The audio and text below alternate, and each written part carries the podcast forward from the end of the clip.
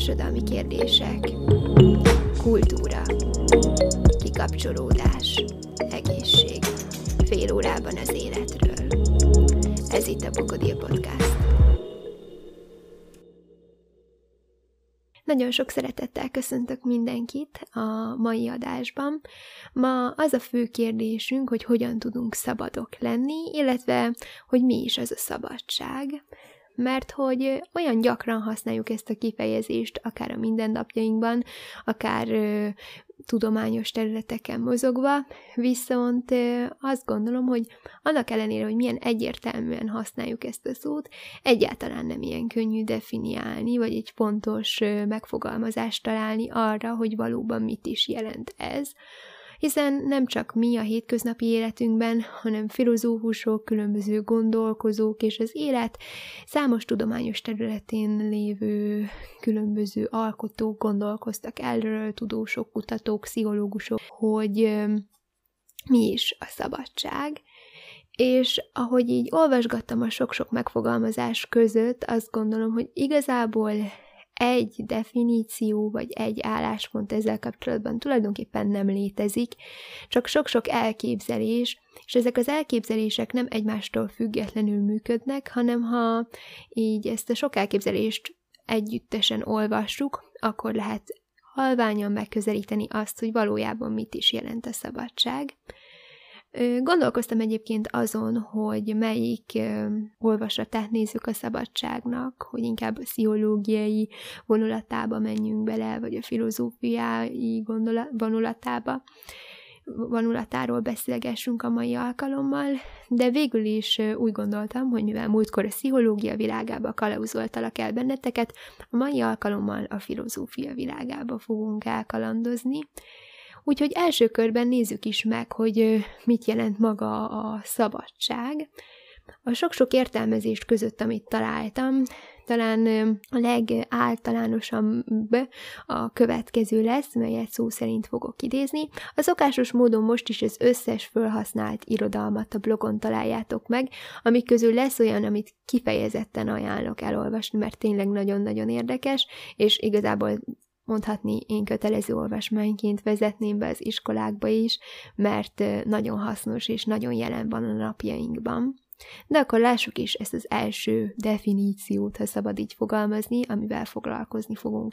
A szabadság általában idegen erőtől való függetlenséget jelent. Két leggyakrabban használt értelmében a személyes szabadság a szociológiai és politológiai tanulmányok tárgya lehet, míg a belső szabadság vagy a metafizikai értelemben vett szabadság inkább filozófiai, pszichológiai fogalom. Mit is jelentenek ezek, vagy milyen következtetéseket tudunk ebből levonni? Az egyik az, hogy bizony szabadságon belül is rengetegféle szabadság létezik. Beszélhetünk személyes szabadságról, akár a fizikai értelemben, tehát hogy a mozgásunk vagy a földrajzi tartózkodási helyünk szempontjából korlátozva vagyunk-e, mint például most jelenleg így a COVID-19 helyzet kapcsán, hogy nem feltétlenül van lehetőségünk utazni. Vagy beszélhetünk úgy is ö, személyes szabadságról, mint belső elkölcsi értelemben vett szabadság, ami azt jelenti, hogy magunk által tudjuk felépíteni a másoktól független önálló értékrendünket. De egyébként ez is itt egy érdekes kérdést vet be, hogy tudunk-e másoktól függetlenül működni, anélkül, hogy manipuláció hatása alá kerülnénk. Erről még fogunk a mai alkalommal beszélni. Igen, szóval, hogy van ez a személyes szabadság, és emellett nagyon sokféle szabadság is van, például alkotói szabadságról is beszélhetünk, ami ugye a művészet esetében egy nagyon fontos témakör, hogy ugye az adott korszakban például az alkotók mindent kimondhatnak-e, papírra vethetnek-e, lefesthetik-e, ami a fejükben van, akár az adott korszakkal kapcsolatban, akár politikai tartalommal kapcsolatban, vagy ez milyen, valamilyen módon korlátozva van. Tehát nagyon-nagyon sok érdekes rétege van a szabadságnak, de ugye mi most a filozófiai értelmezésre fogunk ráfókuszálni. Kutató munkám során nagyon sok filozófus munkájával találkoztam, de elsősorban az ami a jelenlegi podcast anyagot tartalmazza, vagy ami ennek alapjául szolgált, az Rudolf Steiner, egy 20. századi osztrák filozófus munkája, illetve Takács Péter, aki pedig a 21. században, tehát napjainkban írt tanulmányt a szabadságnak az értelmezéséről és a szabadság felfogásáról. Ez azért nagyon érdekes, mert ugye itt már jelen van az online tér és a mai embernek a problémái, a mai korszakunk. Ezt a tanulmányt egyébként 2011-ben írta, és most ugye 2021-et írunk, tehát tíz év telt el pontosan, és nagyon-nagyon érdekes, hogy azok a dolgok, amiket akkor megfogalmazott, most még hatványozottabban igazak. És akkor bele is mennék így első körben Rudolf Steinernek az értelmezésébe. Ő a belső szabadságot a gondolataink és érzékeink közötti résnek az áthidalásában látja, és ahhoz képest, hogy ő ugye a 20. századnak egy filozófusa, elképesztő jól megfogalmazta, vagy egy örökérvényű gondolatot fogalmazott meg, mert én is abszolút egyet tudok ezzel érteni, hiszen azt fogalmazza meg, hogy azt tudja megadni az ember számára a valós szabadságot, hogyha a személyünknek a három egysége, ugye a tudat, a lélek és a test, hogy ezeknek az összevetése alapján egy egyénektől független, önálló és felelősségteljes döntés meghozására vagyunk képesek. Legalábbis az én olvasatomban az a mondat, amit az előbb említettem a gondolatok és érzé- érzékek közötti rés val kapcsolatban, mert hogy akkor tudunk igazán szabad döntéseket hozni, hogyha tekintettel vagyunk önmagunkra és a környezetünkben élőkre is, és az önmagunkon belült is ugye tovább kell bontani, ahogy említettem, mert nagyon gyakran van az, és szerintem ezt mindenki megtapasztalta a saját életébe, amikor a fejünk meg a szívünk különböző dolgokat szeretne, és mind a kettőt figyelembe kell venni ahhoz, hogy tudjunk egy végső soron valamilyen szinten felelősségteljes és önálló döntést meghozni. És egyébként én is úgy gondolom, illetve nem kell olyan nagyon messzire menni, mert hát Russzónak az Emberi és Polgári Jogok nyilatkozatú című munkájában, amiről ugye mindannyian hallottunk és tanultunk történelmórákon, és megfogalmazódik a szabadság, és már akkor is így szóba kerül maga ez a téma. És ugye itt ami fő és örökérvényű igazságként fogalmazódik meg az az, hogy minden embernek ugye a szabadsága az addig terjed ki, illetve addig kellene, hogy kiterjedjen, ameddig az önmagára vonatkoztatva érvényes, tehát hogy nem sérti másoknak, a társadalom többi tagjának a jogait és mindennapi tevékenységhez való jogát, gondolok itt például az életjogára, vagy a szabad akaratnak a jogára, úgyhogy nagyon érdekes ez a történelmi rétegződés is, hogy különböző korokban különböző kutatók, gondolkodók egymás tulajdonképpen ismétlik, csak mindig hozzátesznek még valami újat, amivel még jobban elmélyítik azt az adott témakört. Ha fölülemelkedünk a múlt századnak a gondolkodóin és álláspontjain, tehát Russzónak és Rudolf Steinernek a véleményén, akkor eljuthatunk ugye Takács Péter nek a munkájához, akit már említettem is, és számomra a munkája, amelynek az a cím, hogy helyzetkép, emberkép, jövőkép a 21. század kihívásairól, ezt a címet viselő munka, ez egyszerűen szerintem főleg így a vírushelyzet kapcsán nagyon-nagyon-nagyon fontos ö, olvasmány. Ezt is szintén mellékelni fogom a blogban. Egyébként körülbelül olyan 7 oldalas terjedelemről beszélünk, úgyhogy nem vesz olyan nagyon sok időt igénybe az elolvasása, ellenben tényleg tiszta szívvel ajánlom mindenkinek, mert nagyon velős gondolatokat fogalmaz meg. Viszont néhány mondatot szeretnék szó szerint idézni, így a podcasten belül is, hogy aztán erről tudjunk közösen tovább gondolkodni, ez pedig a következő. A szabadságot tehát ma legtöbben csak úgy tudják értelmezni, hogy a vágyaimnak megfelelően azt csinálok, amit akarok. Nem érdekel a tetteim következménye és az, hogy ezzel mit is okozok a világban. Majd később írja, csak a tudatos ember képes a szabad döntésekre, mert egyedül ő tudja, hogy a döntése mit okoz a világban.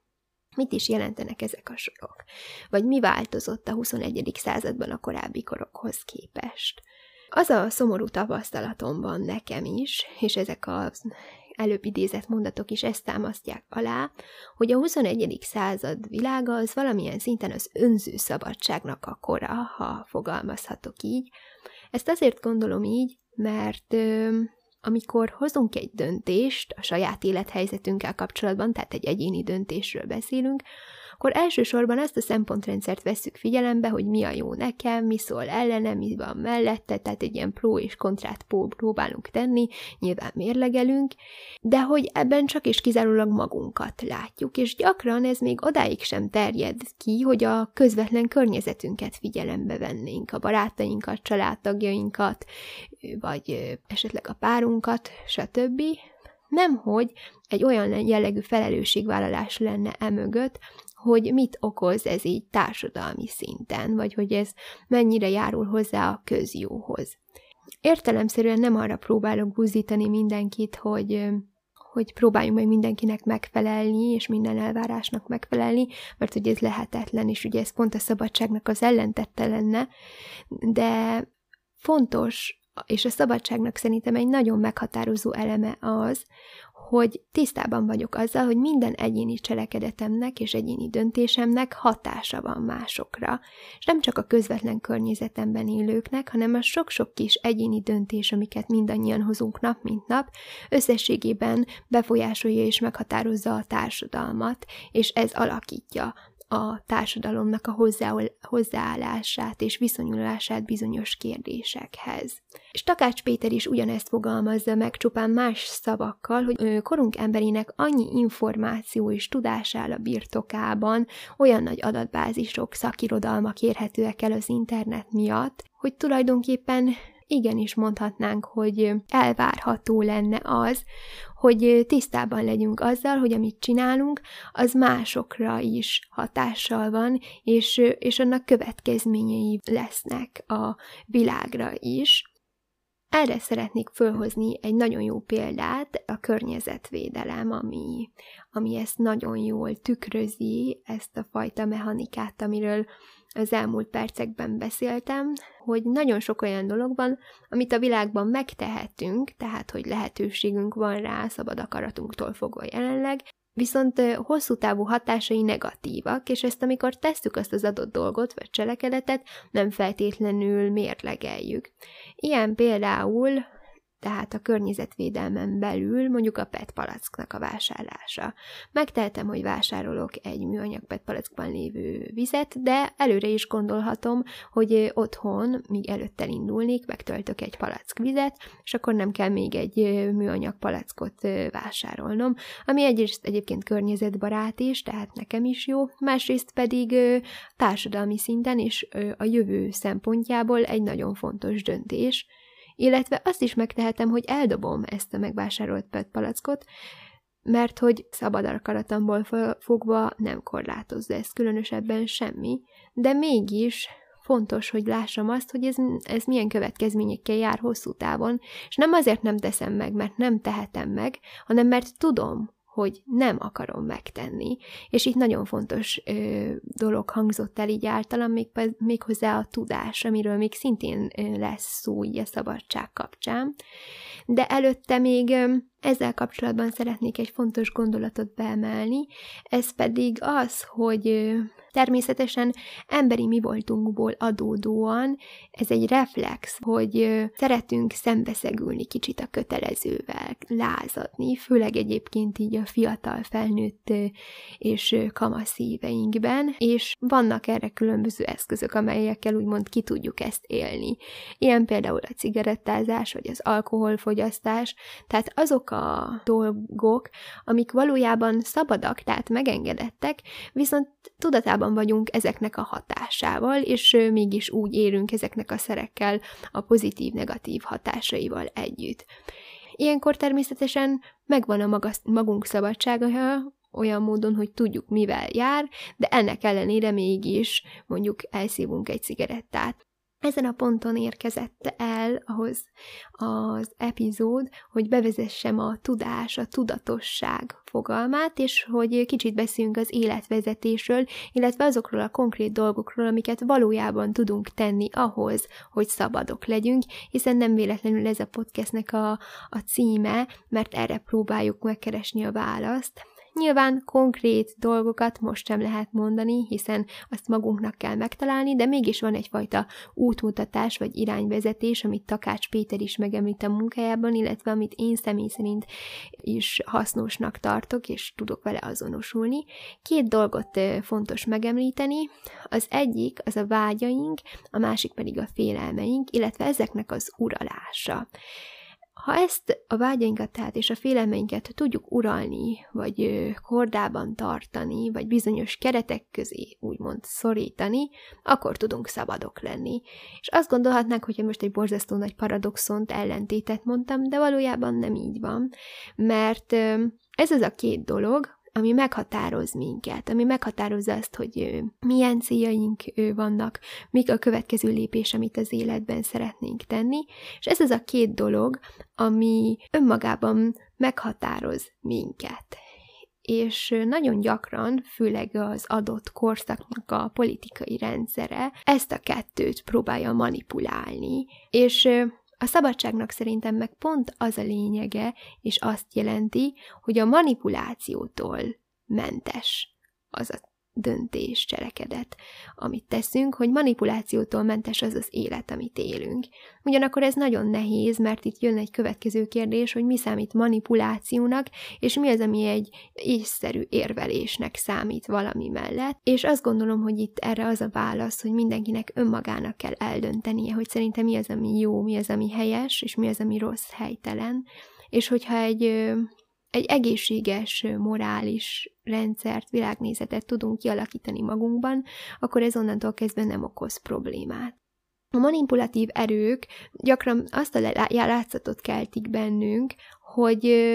hogy tulajdonképpen leveszik rólunk a terhet, és, és köszönetet, hálát kéne ezért mondanunk, hogy ők megszabják, korlátozzák helyettünk, vagy ők eldöntik azt, hogy mi a jó és mi a rossz. De ez hosszú távon nem hoz semmi jót, mert hogy ilyenkor alakul ki a kényszer szabadság, ami azt jelenti, hogy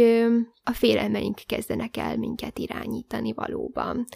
És így a COVID-19 és a vírushelyzet kapcsán azt hiszem, hogy ez egy nagyon-nagyon fontos és velős gondolat, mert ha így az elmúlt egy évre visszatekintünk, akkor nagyon-nagyon sok olyan dolog van, amit simán megtettünk annak érdekében, hogy elkerüljünk valamit, amitől félünk. És nagyon gyakran ezek ha így belegondolunk, egészen bugyuta dolgok is tudnak lenni. Ez egy tényleg nagyon-nagyon személyes álláspont, amit ezzel kapcsolatban szeretnék mondani, de például a hőmérőzést hoznám ide példának, hogy ugye ha bemegyünk valamilyen intézménybe, akkor megmérik a hőmérsékletünket. És valójában én személy szerint azt gondolom, hogy ez teljességgel felesleges, mert ha lázas vagyok, vagy már beteg vagyok, akkor azt nyilván érzékelem magamon, és nem fogok közösségbe menni. Ha meg még nincs meg a tünete, ugyanakkor én hordozom magában, magamban a vírust, akkor meg végül is teljesen mindegy, a, mert a, a hőmérő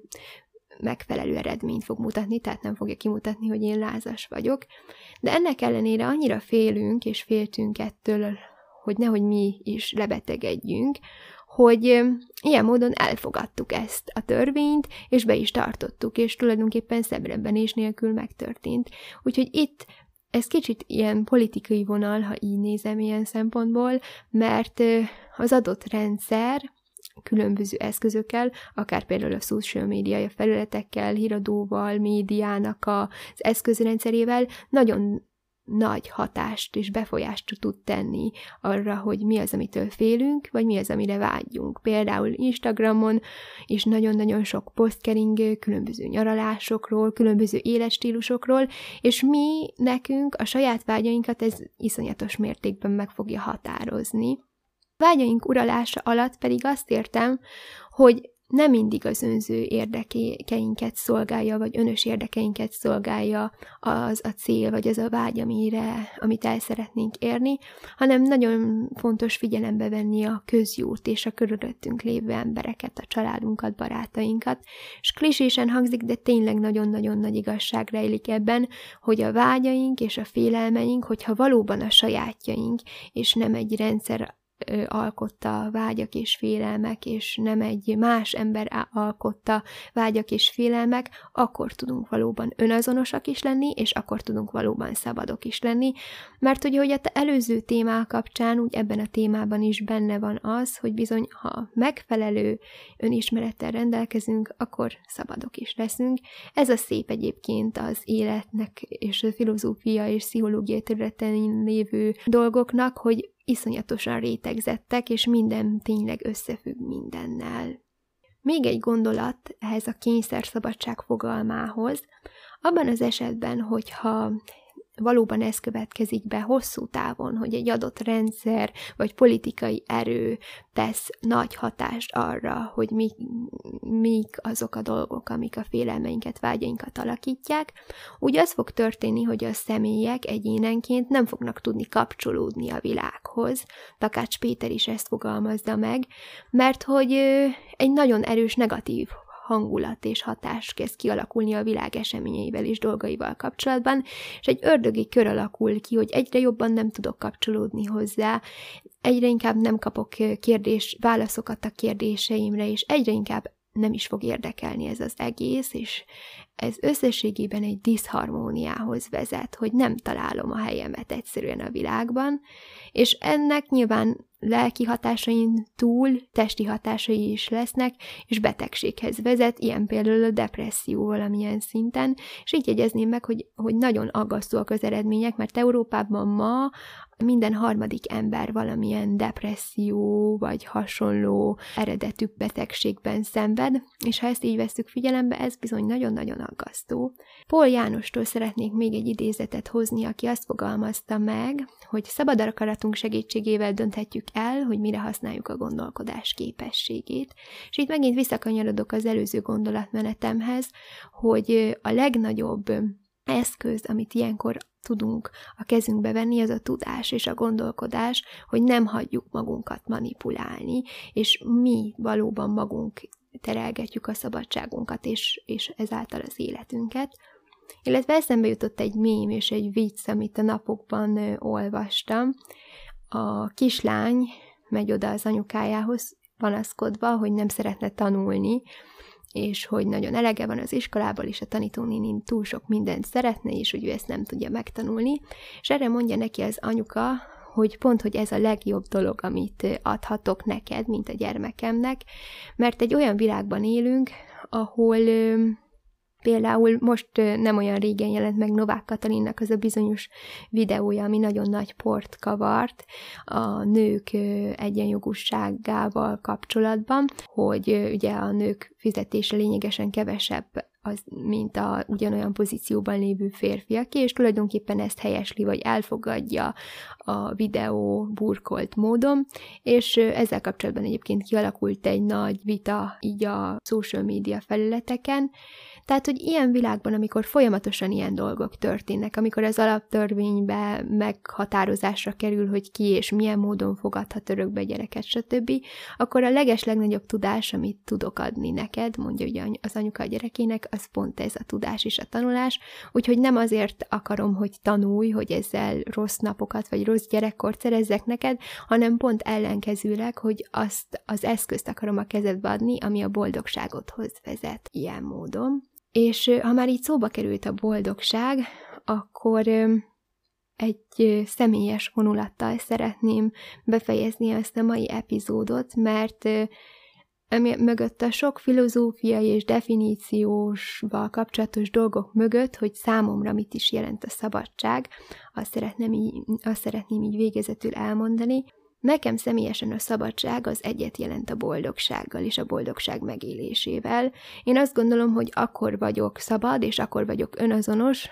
amikor, amikor boldog vagyok. És a boldogság az nem egy folyamatos dolog, ami folyamatosan fönn tud lenni, hanem az egy állapot, ami gyakran változik, az egy hangulat hogyha így belegondolok, hogy, hogy a boldogság viszont micsoda, mert hogyha már így kérdezem, a, a kicsit mélyebbre menve a témába, akkor ez meg már még inkább nehezen megfogható, mert hogy mi is a boldogság,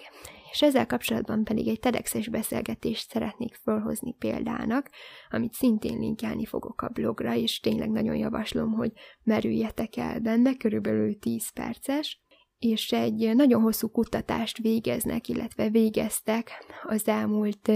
hát durván száz évbe. Az a lényege, hogy egy generációt teljes mértékben végigfigyeltek öt éves periódusokban az életükben, és azok az emberek, akiket kiválasztottak erre a kutatásra, nagyon sokféle területéről jöttek az életnek, tehát volt, aki nagyon rossz anyagi körülmények között élt, volt, aki nagyon magas anyagi körülmények között, és azt próbálták vizsgálni, hogy végsősorban mi okozza egy emberi életnek a boldogságát, boldogulását, nagyon megdöbbentő eredményre jutottak, amit tudományosan is alá tudtak támasztani, hogy a boldogság legnagyobb forrása az emberi kapcsolatokban rejlik, és azon belül is az emberi kapcsolatoknak a minőségében. Tehát nem feltétlenül a mennyiség itt a lényeg, hanem a minőség, a mienség. Egyébként a kutatás maga az úgy zajlott, hogy megkérdezték öt évente, hogy hogy vannak ezek az emberek, hogy érzik magukat, milyen változások következtek be az életükbe, és ezután mindig alávetették őket orvosi vizsgálatoknak is, egy ilyen teljes körű, mindenre kiterjedő vizsgálatnak, és ez alapján hozták meg ezt az eredményt, amit az előbb említettem. Itt is az figyelhető meg, hogy tényleg minden összefügg mindennel, mert hogy ilyen módon a kapcsolataink is befolyással vannak ránk, ha lehet így fogalmazni, ami pedig nyilván befolyással van a döntéseinkre, és ez pedig ilyen módon a saját szabadságunknak a megélésére. Én végezetül arra szeretnélek titeket kérni, vagy ösztönözni, hogy gondolkozzatok el azon, hogy számotokra mit jelent a szabadság, vagy amikor egy adott élethelyzetbe kerültök, ti el tudjátok dönteni, hogy mi a jó és mi a rossz, és ne feltétlenül másoktól függővé tegyétek ezt, annak érdekében, hogy valóban szabadon tudjunk élni, mert hogy ugye ez valamilyen módon mindenkinek a vágyai között szerepel, hogy tényleg szabad döntéseket tudunk hozni, és szabadon tudjuk élni az életünket. Ezekkel a gondolatokkal búcsúzom. In brevi. thank you